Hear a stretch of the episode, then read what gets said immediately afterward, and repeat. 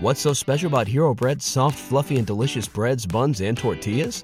These ultra low net carb baked goods contain zero sugar, fewer calories, and more protein than the leading brands, and are high in fiber to support gut health. Shop now at hero.co. This is your invitation to the intersection of versatility and design. The kind of experience you can only find in a Lexus SUV. A feeling this empowering is invite only. Fortunately, you're invited.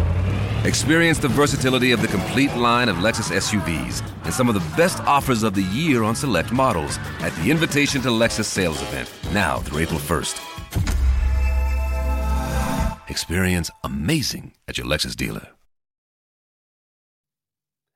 This is Troy just coming into this, you know, coming to your ears here right before the with a cold opener, just a quick introduction.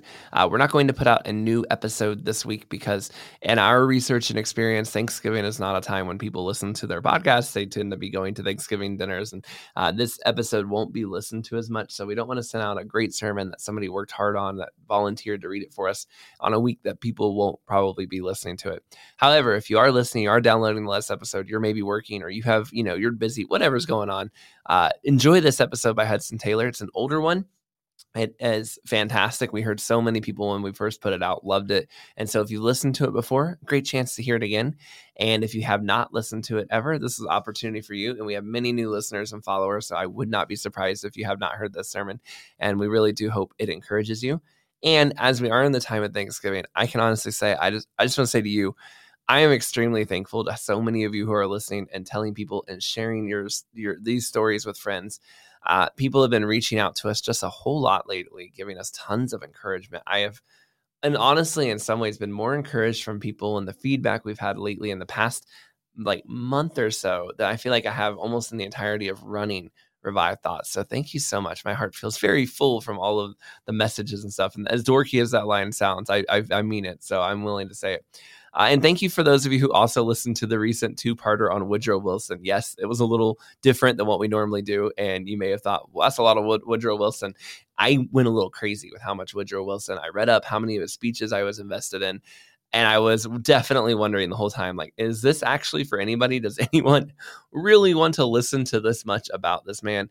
And the answer was yes. You all, you have really reached out. We've gotten a ton of messages and a ton of people sharing and a lot of comments and a lot of things. Not everyone agreeing with my takes on everything, but overall very positive. And so I'm pretty grateful for all of you, whether you agree or not. Thank you for listening to those two parters and uh, and letting us know what you think.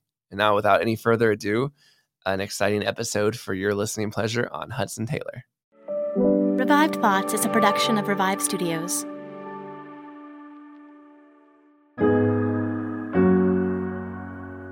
This is Troy and Joel, and you are listening to Revived Thoughts.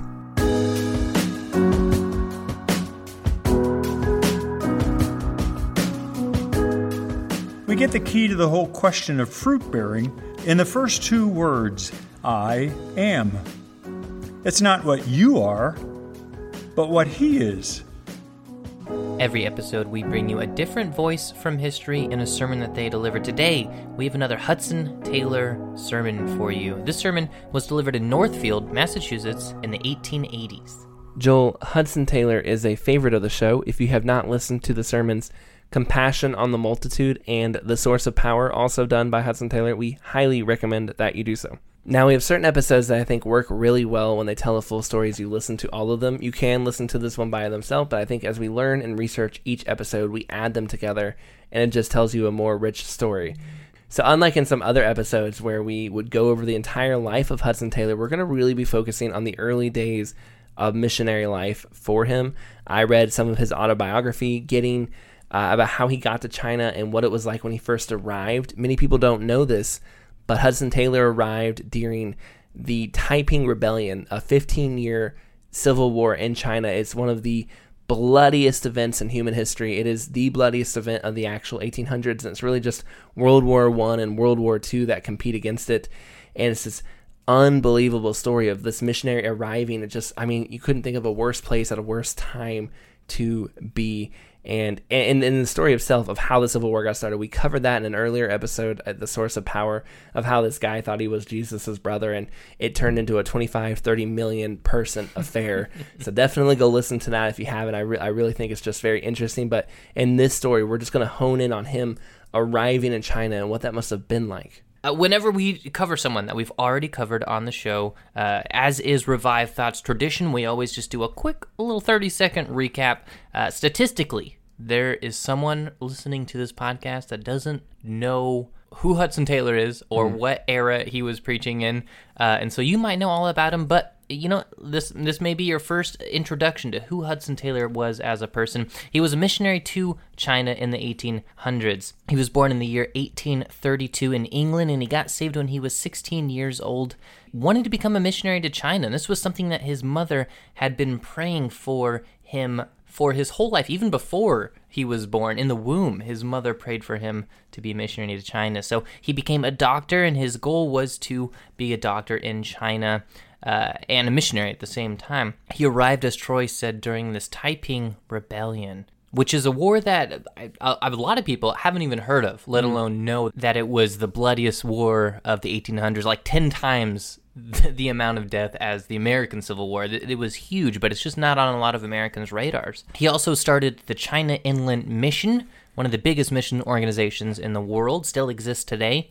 Hudson Taylor, much like another man of this era, George Mueller, they really pioneer. I don't know if the pioneer is the right term, but they really made their identity as in faith missions. This idea that you bring all of your needs, all of your requests to God, and God, uh, you know, you you put your faith that God will provide anything and everything that you need. So not a lot of planning and calculations. It's it's just going in and uh, trusting that the Lord's going to put you where He needs you to be. He was also one of the first to dress and and kind of assimilate into the society of the the people he was trying to reach. And this was something that missions organizations did not do. When you went to a foreign country, you were representing your home, which was usually England, you know, during this era. And so you wore English clothes and you wore English hat and you you did English things. But Hudson Taylor really championed the idea of I'm I'm gonna wear Chinese clothes, I'm gonna cut my hair like the Chinese cut them.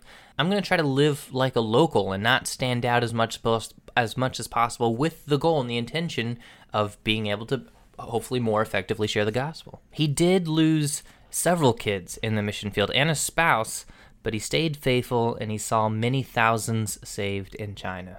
There's this incredible story we told in an earlier episode when he is training to become a doctor. He was working on a sick gentleman. He scratches himself. There was a very bad illness, and he was told by the doctor basically, go home, you're going to die. He said, if I die, I die, but I think I'm going to go to China instead and be a missionary. He survived. He was the only one working on that body that did. And in the last episode we did on Hudson Taylor a while back, uh, we really focused a lot on the boat trip to China when he was taking people with him. But there's this incredible story, kind of almost ties these two things together that I found on this one. It's a good way to start. Is he's leaving the harbor to go to China, so the very beginning of this journey for him, they get caught in this huge storm and they're at sea for 12 days well they're at sea for a long time but they're specifically at sea for these 12 miserable days in the storm and they were about to run aground and crash the captain of the boat you know kept dropping the anchor you could see they were very close to the ground it was about to be a big problem and uh, the captain of the boat, he was a Christian told Taylor, Wasn't I supposed to get you to China? Yet I think it'll be half an hour before we're all dead. And Taylor said, I could die here knowing that I had obeyed what God had told me to do, but I still think I'm probably going to get to China. And sure enough, and around that moment, the water current changed and they were back on course. Yeah, boats. He's got he's got a lot of boat stories. I feel like I guess anyone traveling in the 1800s got a lot of boat stories. Boating sounds dangerous. It sounds dangerous as well. I mean, I, I I'd be curious. I'm sure there were lots of transits that went perfectly smooth, but it sounds like every time you get on a boat, you're like rolling the dice like 50-50. You might run aground, you might get At least if you're on a boat in the 1800s, you don't want to find out Hudson Taylor's on board. That's because true. Then you're He- gonna have a rough trip. He's got a he's got a journal of uh, bad boat days. There's this another instance where he's uh, on a boat and they're they're passing past the Guinea Islands and there is a, a lack of wind and it's causing them to get stuck too close to these reefs on this island and the crew did everything they could rowing by hand, but the captain finally said, "There's there's nothing we can do. We are going to run aground here. We're going to damage the boat. We're probably going to have to swim for it." And Hudson Taylor said, "Hey, you know, there's there's four Christians on board, if my count is correct. The captain being amongst them. There were two others as well." And he says, "Hey, why don't we all go to our rooms and pray uh, as much as we can to see if the Lord delivers us out of this situation?" And Hudson Taylor went to his room and began praying, and he said he felt instantly that the Lord was working, the Lord was going to preserve them, and and his reaction to that was to double down, praying even harder, which I think is an interesting. Ta- like he felt assured, but he wanted to pray even harder uh, uh, that that the Lord to, to I guess speeding, you know, the mm-hmm. the Lord's work. And after he was done praying, he went up to the deck and in full confidence. You know, he was he was telling the uh, the deckhands to lower the sails to get ready for this wind that's coming, and they laughed it off at him. But sure enough, moments later, the gusts of wind picked up, and they sailed out of uh, the danger. Hudson said these things taught him to pray for everything. We have mentioned when he arrived in Shanghai in the past, it was in the middle of the Taiping Rebellion, just really just kicked off. But I, I try to always put myself in his shoes. Can you imagine what it is like to land at a port in a time like that? You just, you know, gave up your future in your homeland. You are not going to school. You're not going to become a lawyer, a doctor, whatever great, you know, business plan, whatever it was. You put all this aside. You just had a horrible six month journey across the ocean. It was very unpleasant. There had to have been moments where, at least for me, I'd be going, "What am I doing? Is this is this what I'm supposed to be doing?" This I had to pray just to get the wind to move on that boat back there. I mean, that sounds rough. You get to the port, and instead of seeing you know a thriving culture and nation and language and things you've got to learn, you're seeing literal war and smoke, and you're hearing gunfire, and you can you will be able to t- be taken to a place where you can see these two armies that are fighting it out on basically the streets. He goes to get an apartment, and due to all the conflict, you know, something we don't think about in these times of conflict, uh, there's not as many shelters, there's not as much food, those things that you normally need, there aren't as many of them. And so when he goes to get an apartment in this, you know, war torn city, uh, they, they basically said all the people who are not from China have to live in the smaller corner of the city right now. It's kind of the only place where you guys might be safe. And because of that, the rent rates in that area were just through the roof. And even worse, the value of the money, the pound that he had brought over, had gone down to a third of what it was because, again, the economy is crazy and the food is so much scarcer and supplies are harder to move and safe places are less. So suddenly, you know, as hard as moving overseas or becoming a missionary is, it just got a lot harder because the country you went to is in the middle of an actual war. Yeah, Hudson Taylor arrived with three letters, and these were letters that were designed and written to help open doors for him. They were connections that he'd make. People recommended that when you get to China, you bring this letter to so and so, and they can help set you up with a place to live and and uh, some support structure there. And so his first letter, this first contact that he was trying to get a hold of, he found out that that man had recently died, and this this was one that all of his friends back home supported and knew and recommended that that he work with. And so to have that taken away kind of put him out on his own a little bit there. The second contact he was given to, to get in touch with, uh, he sought out, and uh, after a bit of research, he found out that that gentleman had just returned to America and was no longer in China. And so now two of his three leads in China had fallen through. The third letter that he had had been given to him by a total stranger. He knew nothing about this man, this contact that he was supposed to get a hold of. But with no other options, uh, he finds this man and he delivers the letter. And it was the start of, of a partnership, a relationship. This man gave him a place to stay for six months and helps get him a position where he helps with a Chinese language teacher. Being at Shanghai at this time was not good. Uh, one day they were waiting to meet up with a companion um, by a gate, just waiting for somebody to show up and they had a little chat, you know, with the shop owners that were nearby. And some fighting starts out. The, the the armies get back to Warren, and it's in this area. And so Hudson and the guy he's with, you know, they make a run for it. They're out of there. They don't waste any time. Well, the shop owners are trying to pack up their shops so they can leave without, you know, losing their stuff. Hudson, you know, they kind of go to another part of town, they buy some stuff, and when they get back to the London Mission Society, they kind of go through the hospital and they see these two shop owners whom they had just been talking to and they go, "Hey, you know what's going on with these guys?" And they said, "You know, just a few minutes after you left, a cannonball hit that spot and took these men's legs pretty much out." And uh, because these two men weren't able to get it amputated in time, maybe didn't want to, maybe they just were reluctant until it was too late. Both of them ended up dying, and they could see the fighting of these two armies from the city at all times too. One day uh, they could watch it from a balcony, and he and Hudson Taylor was watching it going on from a balcony from where he was. Uh, when him and another gentleman were sitting there, and a cannonball flew right between the two of them and hit the wall behind them, and it just landed, got stuck in the wall. I mean, you know, if you'd been just half a foot over, that would have been a cannonball for you. And another day, one of Hudson's friends had been reading a book outside while Hudson was inside. His friend goes and uses the restroom, comes back outside, and the chair he had been sitting in had just been pretty much destroyed by a cannonball that had landed from somewhere from one of these fights. So, I mean, just again, another element of living overseas, you're learning language, you're doing all this stuff, but also cannonballs are just kind of flying everywhere and you never know where they're about to land. Yeah, one of the more hazardous uh, mission fields in that time. Definitely. You could definitely say. Him and this, this doctor friend, they were attempting to rent a house with the Chinese to do missions work, to, you know, to be in their streets, to be in their towns. But there was so much fighting and shooting in that part of the city that it became impossible. The fighting was so loud at night that nobody could sleep. Fires were breaking out all the time. There was one night Taylor uh, went up to his roof because he was monitoring a, a, fire in the city and he needed to know if he was going to evacuate uh, or not. And uh, how about another cannonball nearly misses him? It sounds like there's just cannonballs left and right. It reminds me of the uh, Joan of Arc episode where the arrows, Arrows, are flying and the. Hudson Taylor is a cannonball magnet. Yeah, yeah. They decided they needed to, to leave this part of Shanghai and they were planning on loading everything up and moving, but before they could move, a fire did spread to their house. Not the same night, but it was later on that week. A fire did spread to their house, and he lost all of his uh, possessions, including his medical equipment, a medical equipment that he specifically brought to China uh, to help with his ministry there. All burnt, all gone. Hudson said in his autobiography that I was reading that this would have been enough. I mean, this was enough pressure to break a seasoned missionary. Like this would have been enough for even a you know a guy who's been on the field for twenty or thirty years to go. I need to I need to get out. I need to break. The, go somewhere else. This is not working for me. But he said he was so young and untested, so new that this truly made him feel what Satan sometimes suggested to him, would whisper into him when he was you know being tempted to despair, which was all what everything was against me. I'll read the quote he had from this time because I think it's pretty incredible.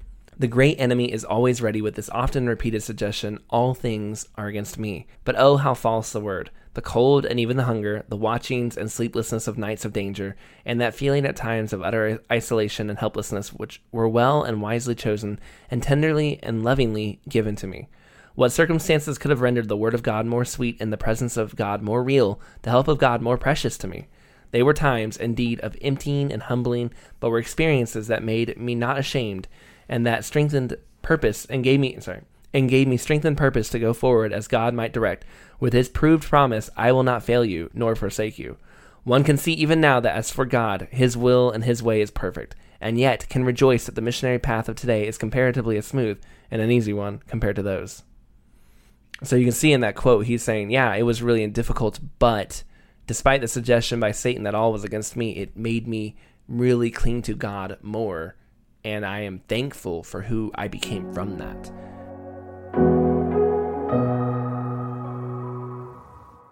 What's so special about Hero Bread's soft, fluffy, and delicious breads, buns, and tortillas? These ultra low net carb baked goods contain zero sugar, fewer calories, and more protein than the leading brands, and are high in fiber to support gut health. Shop now at hero.co.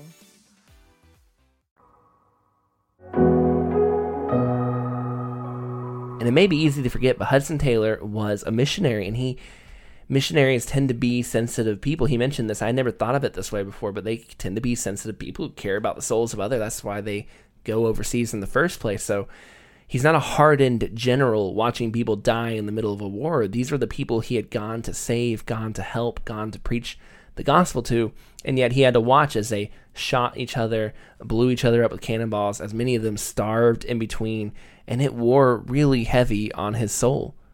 But if you remember our episode on J. Gresham Machen just a few episodes ago, uh, he found encouragement in those trenches of World War One, and so did Taylor on those streets of Shanghai. In those early days of war and famine, fire and hardship, Taylor was able to use his medical skills a whole lot.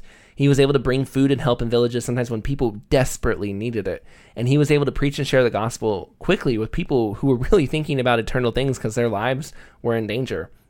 He was thrown into the furnace, uh, but he also got opportunities to engage with the people that he may never have gotten if it was during a time of peace.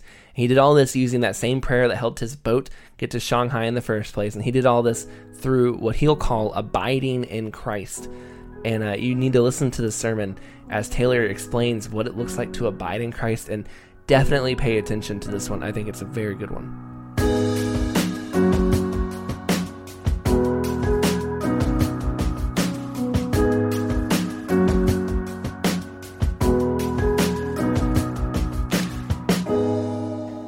Open with me to the 15th chapter of the Gospel of St. John? I am the true vine, and my Father is the husbandman.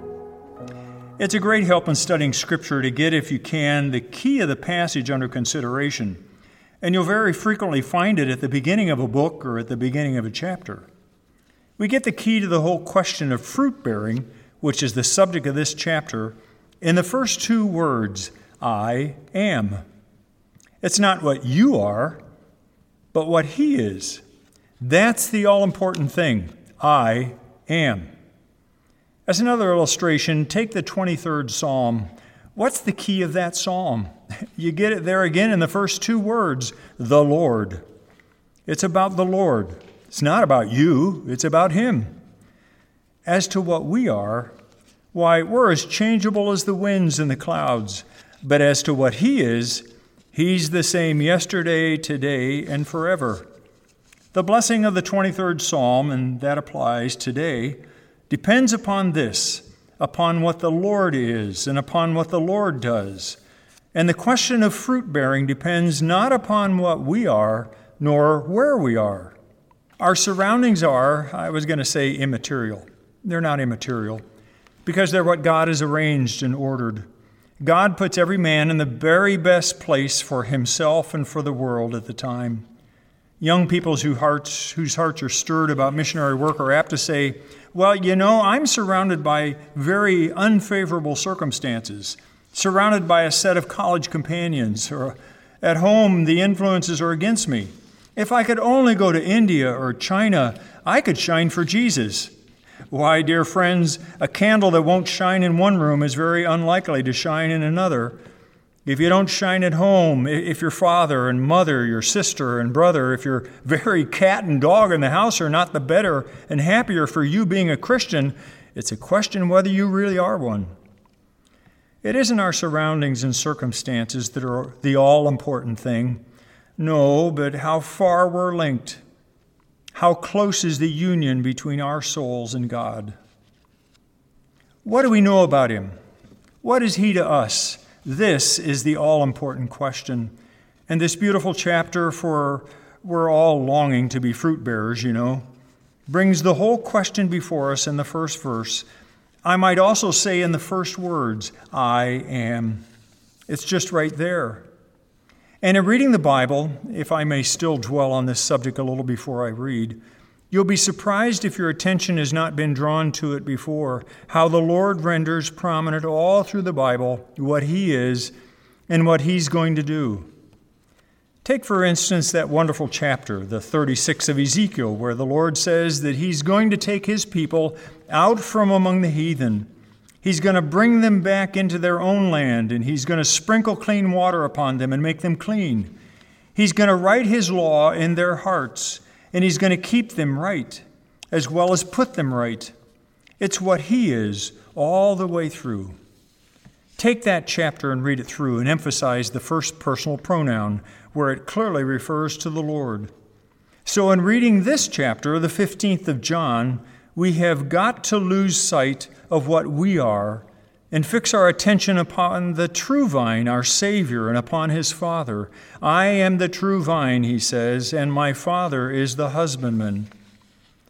Notice what the Lord Jesus says here I am the true vine. Of course, refer, this refers to the 15th chapter of Ezekiel, where Isaiah is spoken of as a vine brought out of Egypt. I wish I had leisure to compare these two chapters together because the 15th of Ezekiel and the 15th of John are both about a vine. The one about a vine brought out of Egypt, and the other about the true vine. Israel proved a false vine. He bore fruit for himself, but not for God. But Christ is the true vine. And then there's another thought about this expression, I am the true vine. What's the meaning of the word true? It isn't sure. It isn't true as opposed to false. It isn't that the vine trees that we have in our gardens and from which we pluck clusters of grapes are not real vines, not true vines in one sense. These are vines, while there are others that are worthless ones. But it's true in the sense that that which is the substance is opposed to that which is the shadow. Just as the tree in the orchard is a true tree, and the copy of it in your picture or painting is only, after all, a picture. The vines in our vineyards are only pictures of something higher and more substantial that was in the divine mind before the vine tree was created. And so Christ says, I am the true vine. Oh, there's a world of meaning in those words. I could dwell upon them nearly all the morning. I used to read this chapter, which was a favorite chapter of mine from the time I was converted 40 years ago, and I always misread it. I will tell you how I read it. I read, I am the true root. and I used to say to myself, well, that's true. Of, uh, oh, oh, there's fatness in that root. But how is my poor puny branch going to get fatness out of that root? Well, I learned, however, that that is not the problem at all. He doesn't say, I am the true root. Rather, it's, I am the true vine. The branch has only to remain in the vine to enjoy everything that is in that vine. Uh, some of us are very foolish for sure. We're like the younger son who wanted his father to divide his substance and give him a good share and let him go a long way off and enjoy it. And you know what he came to? the same result that would come to us if we did the same thing. But the Lord is too wise. He won't divide his substance, He won't let you go a long way off and enjoy it. You would soon come to grief and want to come back to your Father's house. The Lord Jesus says, I am the true vine. Why, that's the root and the rootlets and the stem and the trunk and the vine and the branches and the leaves and the flowers and the fruit. It's all one vine and there's nothing outside of it. And if you want fruit bearing, there's no fruit bearing outside of the living Christ. You can do nothing of yourself. You can bear no fruit of yourself if you attempt to sever yourself from the vine and think you'll strike out a root for yourself. You'll be disappointed. You know, young vines don't bear fruit, and the object isn't to fill the vineyard with new roots. There's a vine in the Garden of Kew that bears an enormous amount of fruit. I should be afraid to tell you how much it bears, several hundreds of pounds of fruit, but it's all one vine. If you were to cut one of the branches off, you wouldn't find it would be fruitful like the original vine. It would require years of growth and development to reach that stage. And we're not interested for growth and development separate from Jesus, but just as members of the true vine, to enjoy our all in Him. Now, suppose that I should take a piece of cord and tie it around my finger here and say, Whatever becomes of the rest of my blood, I'm going to secure a fingerful for this finger. Do you think the finger would thrive? Why, it'd turn black and it would swell and it would ache until it would be glad to get the cord off again. If I kept it on too long, it would ruin the finger forever. God doesn't give us a little share of life to you and to me. It requires all the blood of the whole body to keep this one finger. The heart is pumping it in, and the veins are bringing it out, and all the life in my body is at the disposal of that finger to keep it in healthy condition. And the finger is expected to cooperate with the rest of the body toward the building up of the whole frame. So there's the whole Christ life in the believer. We don't come to Him and ask Him to give us life, for that we have already. If we're not in Christ, we have no life in all. If we're not in Him, He is not our life. When Christ, who is our life, will appear, then you also will appear with Him, be manifested with Him in glory. I am the vine, the whole vine. Well, this is very good. To be branches of that vine is indeed a source of rejoicing but a great deal depends upon the culture of the vine. You see, the branches of the vine cannot go walking and seek the sunny places, or the sun's very hot, seek the shady places. It can't go around to inspect and see if the soil is fat and decide that it will thrive here or there. They are united to the vine. And so their particular position, that altogether depends upon the skill of the cultivator. If you underprune a vine, it won't bear fruit as it should. If you overprune it, you'll prevent its proper development. And here's an important thing to bear in mind it isn't the sap that comes out of the root that builds up the vine. The sap that comes out of the root is a very thin saline fluid with no carbon in it or next to none, and there's nothing in it at all to build up. But it circulates and presses up until it reaches the branches and it goes into the twigs and then into the leaves. And there it gives out in the sunshine a good deal of its own fluid. While it's giving out, it's taking in. There's no taking in without giving out. If you think you can stop giving out, you'll soon cease to be able to take in and then you'll have no healthy life. While the sap is in the leaves, it's taking in carbon from the atmosphere, and a rich, nourishing, thick sap then comes back through the twigs and the branches, and all the growth is in the return circulation. You know, there are some people indeed who are very, very greedy. They're spiritual misers. They, they come to conventions like this and hear sermons and try to get all the benefit out of them that they can for themselves but never think of giving it out again to others. The natural result very soon follows. Their digestion becomes clogged. They're not lighthearted, not joyful. The circulation isn't keeping up. If they would only go back and give out what they have gained, the return circulation would make them so much the happier and richer. The whole vine would grow and thrive. It's only as we give that we get. Suppose you should see a stream running here down the mountainside and you should build a pond or a tank to hold it and keep it from running away. Could you keep it there as living water? As soon as you keep it there, it ceases to be living water and begins to putrefy. You know, that's how it is with the Dead Sea in Palestine.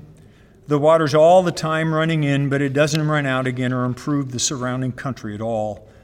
But there's a day coming when there will be a channel made, when the water will burst right through the, to the Gulf of Aqaba. Then the water of the Dead Sea will become alive, and there will be plenty of living fishes there, and a totally different state of things brought about. Well, let's not be satisfied with merely taking in for selfish purposes, but let there be an equivalent giving out. This is one of the truths taught us by this most precious verse I am the true vine, and my Father is the husbandman. Every branch in me that bears no, no fruit, he ta- takes it away, and every branch that bears fruit, he cleanses it, that it may bear more fruit. Well, I'm reading from the Revised Version, and there's an advantage here in the Revised Version because it renders the same word the same way in, in this and in the next verse. Already you are clean because of the word which I've spoken to you. Perhaps some of us have read that verse in the Old Version, He purgeth it. And we've thought of the sharp pruning knife, or rather dreaded the operation of it. We've thought it meant perhaps the cutting away of the right hand or the removal of our dearest friends and we've been afraid to submit ourselves to the Lord lest his discipline should be sharper and harder than we're able to bear. Why, he knows what we're able to bear better than we do a good deal. And he has a good deal more love for us than we have properly for ourselves. It's safe to trust him unreservedly. The word used here is just the word that we get in the next verse. And so that explains what is meant here he cleanses every branch that it may bring forth more fruit. Then he says that those disciples to whom he was speaking were already clean. They were cleansed because of the word which Christ had spoken to them. Many of you are intending to be preachers of the word. Be careful students of the Bible. Get to know it thoroughly. Let the word of Christ dwell in you richly in all wisdom don't study the Bible to find texts to preach upon or chapters to expound, but study it to find something that will feed your own heart. If you do this, you'll find it a most delightful book. And when it's a delight to you, God will enable you to make it a delight to others. Let us go to the Bible to feed ourselves and not to feed other people, and then we'll understand how to feed other people so much the better. Let us first take the learner's class, and then we'll be able to teach. Let us be learners and keep in the learner's class our whole life long and look up to the gracious Spirit who delights to expound to us the Word, asking Him to give to our own souls a fresh blessing that we may bless God and serve our generation. Then we will not be badly equipped as teachers and expounders of God's holy Word. Now, it's by this word that the disciple to whom Christ spoke was clean. Already you are clean, you're cleansed because of the word which I've spoken to you. Abide in me, and I in you. Oh, precious words! What a privilege to be allowed to abide in Him. What a blessed thing it's to be commanded to abide in Him. May we all obey. May our Bible reading this morning give us some intelligence on this subject of abiding oh, how many years I was in the dark on this subject. I, I longed to abide in Christ, but I didn't know what abiding was. I confused it altogether. And such is the perversity of human nature that I read this verse many thousands times and, and never for a moment saw what it meant. Now I believe most thoroughly in the inspiration of the Scriptures. I put them to the test, and they don't fail me, and I have good reason to believe. I use my Bible as I use my checkbook in the bank, only with this difference. I have to tear out a page every time I cash a check, and I can't use it a second time. But in taking from this book, I can leave the words in and use it again and again. It's a sort of circulating letter, you know. You never come to the end of it. I believe most thoroughly in the verbal inspiration of Scripture. If you put it under a microscope, you'll see it as much proof of its divine origin as in the structure of a leaf.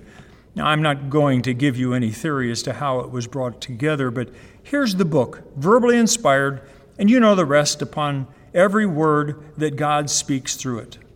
Now abide in me. I used to read this, and I'll tell you what I used to get out of it. Instead of thinking what the word abide really meant, I thought it was a sort of hand over hand climbing, uh, climbing up a rope or a pole after the manner of an athlete. I used to feel that I hadn't managed this climbing. I, I, thought abiding in Christ was to become one of a sort of spiritual aristocracy which very few people ever could attain or reach to. Abide in me, and I in you. The Greek word that's used here, you'll find rendered in similar passages by the word to dwell or by the word to remain. And, that just gives us the meaning of the word abiding. Uh, I'm not a very strong man. I, I may not be able to pull myself hand over hand up to the ceiling here, but I'm sitting in a chair. It doesn't take a great deal of strength to remain there. Christ says, I am the vine, you are the branches. So see where you are. And you can't get into a better place. And you're never out of it. There's an all important point.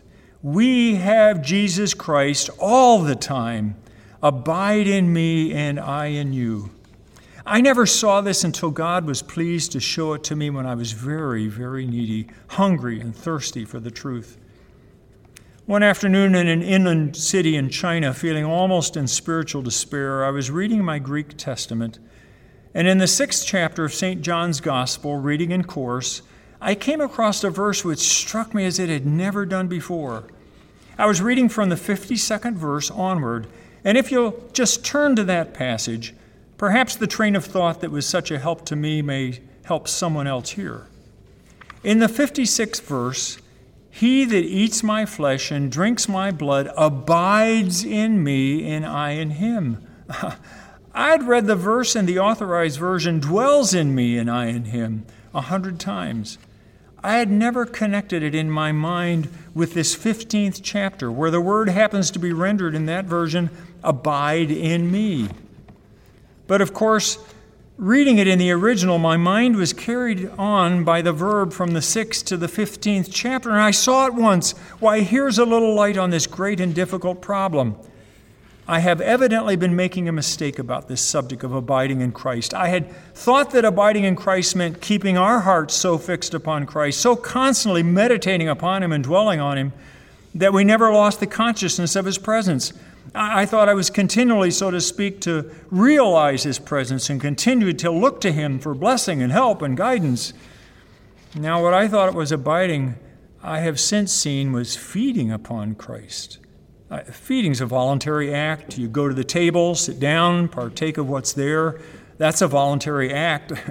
but the man who wanted to feed all the day and wanted to feed all the night, too, wouldn't be a desirable member of any community. This is what I was trying to do. And because I couldn't manage it, I would get into a, a sort of almost religious indigestion. I had a little hospital and dispensary work that kept me busy. Perhaps a man would be brought into the place with an artery cut and in imminent danger. Within half an hour, the question of whether he would live or die would be settled. And one's whole attention would be wrapped up in the patient, and one would think of, wouldn't think of a thing else until the result was known. And then the thought would steal over me why, for two hours, I hadn't thought about Jesus Christ once. And I would go off into my closet almost in despair and confess this sin. I was in very great distress indeed. I, wanted to be feeding at the table all the time. Now, if a man has two or three square meals every day and perhaps a lunch or two between, he ought to be able to go to work. Abiding in Jesus isn't fixing our attention on Christ, but it's being one with Him. And it doesn't make any sense what we're doing or whether we're asleep or awake. A man is abiding just as much when he's sleeping for Jesus as when he's awake and working for Jesus. Oh, it's a very sweet thing to have one mind just resting there. About 10 years ago, the Lord gave me a very great blessing. I had a little girlie who had a crib by my bedside, and at about six o'clock in the morning, her nurse would come tapping at the door to give this little one her bath. And we missionaries are so much separated from our own children, but we do so delight when they're with, we're with them. It's, it's such a treat. It's an ordinary enjoyment to most of you, but it's a very great treat to us, I can tell you. Well, I saw this little girlie asleep, and I gave her a little kiss. She woke up, put her arms around my neck, and as she looked at, up to me, I, I just looked up to God and said, Oh Lord, wake me up morning by morning with a kiss of love. Let that kiss be the first thing every morning. Now, that was fully 10 years ago, and he hasn't forgotten it since. It's a wonderful good morning. I am so glad that my love for my little girl that just led me to make that prayer in that way. When you ask for a thing, look for it. You know, we so frequently ask for things and don't expect to get them. And of course, we're like Mr. Spurgeon's student. One of Spurgeon's students said to him, I'm afraid I've mistaken my calling and that the ministry really isn't my proper work. Why, said Spurgeon, what's the reason you've come to that conclusion? Well, I, have been working in such a place for such and such a time, and I don't seem to have accomplished much. Why, man alive, you didn't expect that every time you preached a sermon somebody would be converted, did you? Well, no, of course I didn't expect that. Well, you don't get it then. expect results and you'll find them. Now, as to this abiding in Christ, I don't say that to eat or to drink is to abide. It wasn't the act of eating that was the abiding. It doesn't say while you eat you're abiding. It says, such is the meaning of the original, he who habitually does eat and drink my blood is abiding. When I realized this, I thought, there's something tangible. I know I do delight in God's love. When I get a little measure of it, I, I know I turn to it with more enjoyment. I do feed upon Him, however faulty my poor life may be. And whoever does that, he says, is abiding. But am I quite sure that this is the feeding that always follows regeneration? Then I looked back and read, Unless you eat of the flesh of the Son of Man and drink his blood, you have no life in yourselves. You have no life at all. Well, I thought, it's quite evident that every true believer has fed upon him some time or other. This feeding upon Christ is not a privilege or attainment of a spiritual aristocracy of some very few of God's children but it's what every one of God's children has done. If I have fed upon Christ, I am abiding in Him, and I am to continue to feed in order that I may grow. Well, then I thought, there's another difficulty. If that's the case, I've been feeding, and yet all the fruits of abiding love have not been found. We're told that if we abide, we will have all our prayers answered, and my prayers are not all answered. I remember the words in the first epistle of John He that says he abides in me ought himself so to walk, even as he walked. If I abide in him, I will walk as he walked, and I don't walk that way. And there are other things predicated on those who walk with Christ that I don't find in my life, and yet I have been feeding. So then I thought, well, God may have given us a good deal, and if we've used very little of it, there's been a large amount of capital at our disposal, and we have either not known it or not availed ourselves of it. And I saw that the promises in connection with abiding within Christ were to be claimed by faith, and I just held the Lord to his word. I don't feel any change taking place in myself, but I say, You do say that he who does feed is abiding, and I accept that statement. Now, Lord, let the fruits of abiding appear. Well, since that day, they have appeared as they never appeared before. And I have had a joy in Christ, and a strength, and a delight, and a blessing to which I was a stranger before. It hasn't been ebbing and flowing as it used to be, coming and going as it used to be. But it has been a deepening joy, constantly deepening. God's word has been very precious to me as it never has been before. It was precious before, but it's far more precious now. God's service is sweeter now than it used to be. It was very often sweet before, but not always. It's always very sweet now, and I get those fruits for which I was seeking. Accept Christ's statement and claim it for yourself, and see if you're not brought into this enjoyment and blessing. Now, let us, with these words in our minds, turn back again to this 15th chapter from which we started. Abide in me, and I in you. This is a rather difficult sentence to construct. You know, it's sometimes paraphrased, if you abide in me, I will abide in you. But there's no if there. It's just abide in me, and I in you. What's the meaning of this expression? I think there's a double meaning in it. If we turn to the 14th chapter, we may perhaps find a little illustration that will help us to grasp the meaning. In that chapter, the Lord Jesus Christ, speaking to Philip, says, Have I been here for such a long time with you, and have you not known me, Philip? He that has seen me has seen the Father. And how can you say then, Show us the Father? Believe you not that I am in the Father, and the Father in me? Well, there was a mutual indwelling. I am in the Father, and the Father in me. And the idea there is not at all the idea of the greater containing the less, because we see it's mutual. It's mutual that we're in this room, we're in this hall, but not the hall is in is not in us. The hall's bigger than us and couldn't be in us. That's clearly not the idea. If you were to take a glass of wine and a glass of water and pour them together, the water would be in the wine, wouldn't it? And the wine would be in the water there would be such a thorough commingling that you couldn't get a drop of the water without the wine flavoring it, and you couldn't get a drop of the wine without the water tempering it. The idea is that they are so thoroughly one that they are inseparable. And abide in me, and I in you, as I understand it, is like one of those algebraic symbols we sometimes use in which we put a compound quantity with brackets and put one figure or mark outside to govern the whole. It's as if Christ said, You abide in me and I in you. Live in the continual recognition of this fact that we're no longer two but one, that we're united together, that I am dwelling in you and you are dwelling in me, that we are in this way really one.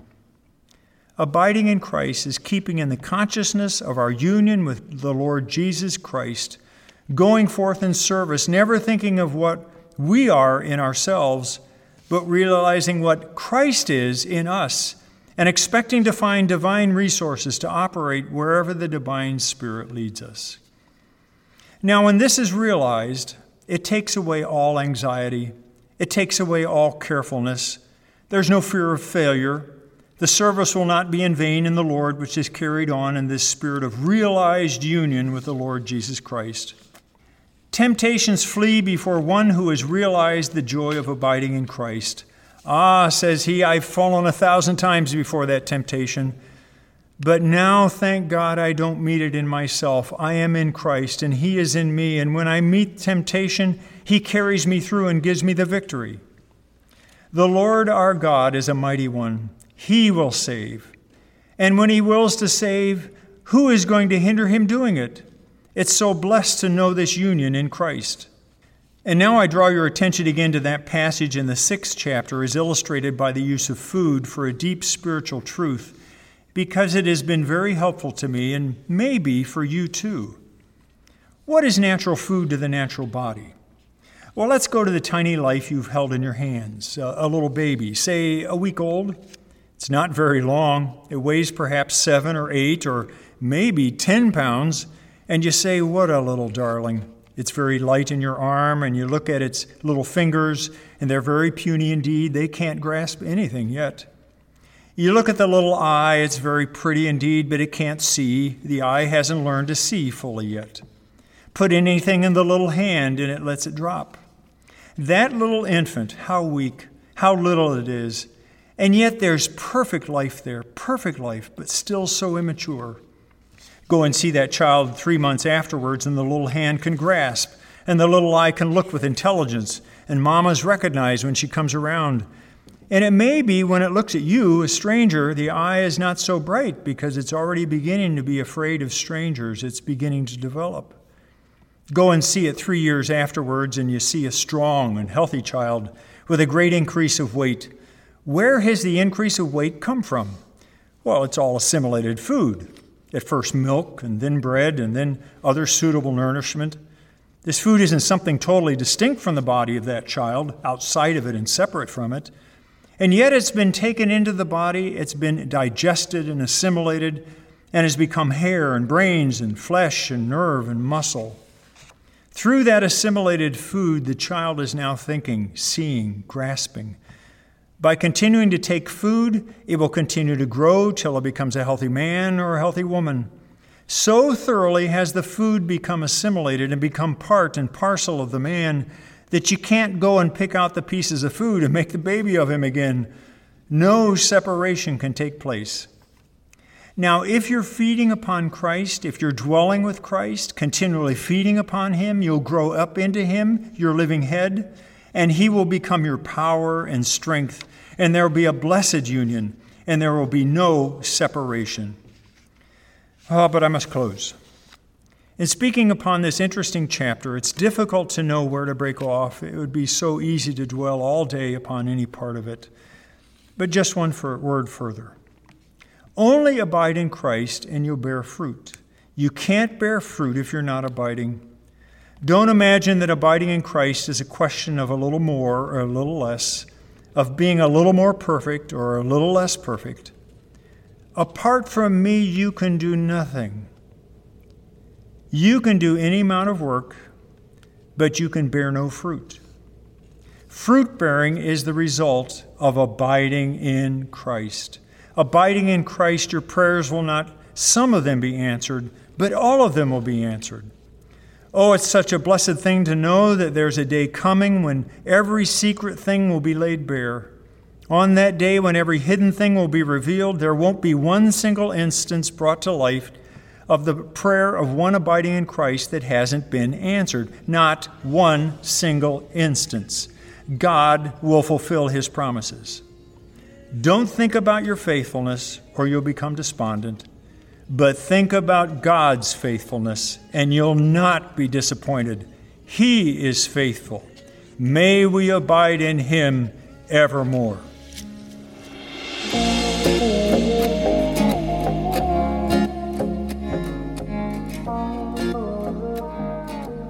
abiding in Christ, he, he said it really well. There's a difference between spiritually eating, you know, and feeding, which is good, and abiding in Christ. And abiding in Christ is not, you know, that time you spent that maybe some people call it like the religious high or whatever it is, that time when it's, you know, you're on the mountain peak. Though those times are good, you're abiding in Christ is all the time. And if you are a believer, you are always abiding in Him and allowing Him to move you. And I know I'm not saying it as well as Hudson Taylor did in the sermon, but I think it's powerful. And I, I think that if we can learn to accept that and learn to understand those differences between, again, the feeding and the abiding, I think that that sermon will really change the way you live and the way you see your relationship with God and the way you interact with God and for the better. I know since I helped edit the sermon, and since I even listened to it again, um, I was there when it was getting uh, recorded, that it has had a profound uh, impact on my walk with God for the better. And I think that it actually has helped me understand those differences.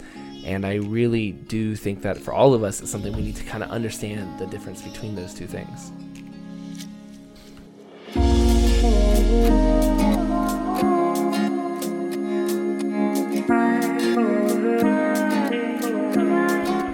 Thank you for listening to today's episode of Revived Thoughts. Today's sermon was narrated by Dr. Mike Dodds. Dr. Dodds is a professor at Calvary University and Seminary, and he's also an elder at Shawnee Bible Church. We hope you enjoyed this episode of Revived Thoughts. And this episode, me and Joel, we are both uh, pretty busy. This is a season of life where both of us have a lot going on. And so, this episode, we just ask for you guys to be praying for us. Pray for Joel, pray for myself, Troy, pray for Elise over at Martyrs and Missionaries, and Nathaniel working on Revive Devos, and be praying for Revive Studios. We have a lot of things happening in the works and changes and you know things coming down the pipe and things we're working on. And it would be really great for us if you guys just stopped for a minute took said a little prayer for us asked god to be moving and giving us wisdom and all that stuff. We would really appreciate you guys doing that. That would be the uh, the best thing i think we could ask for right now. This is Troy and Joel, and this is Revived Thoughts.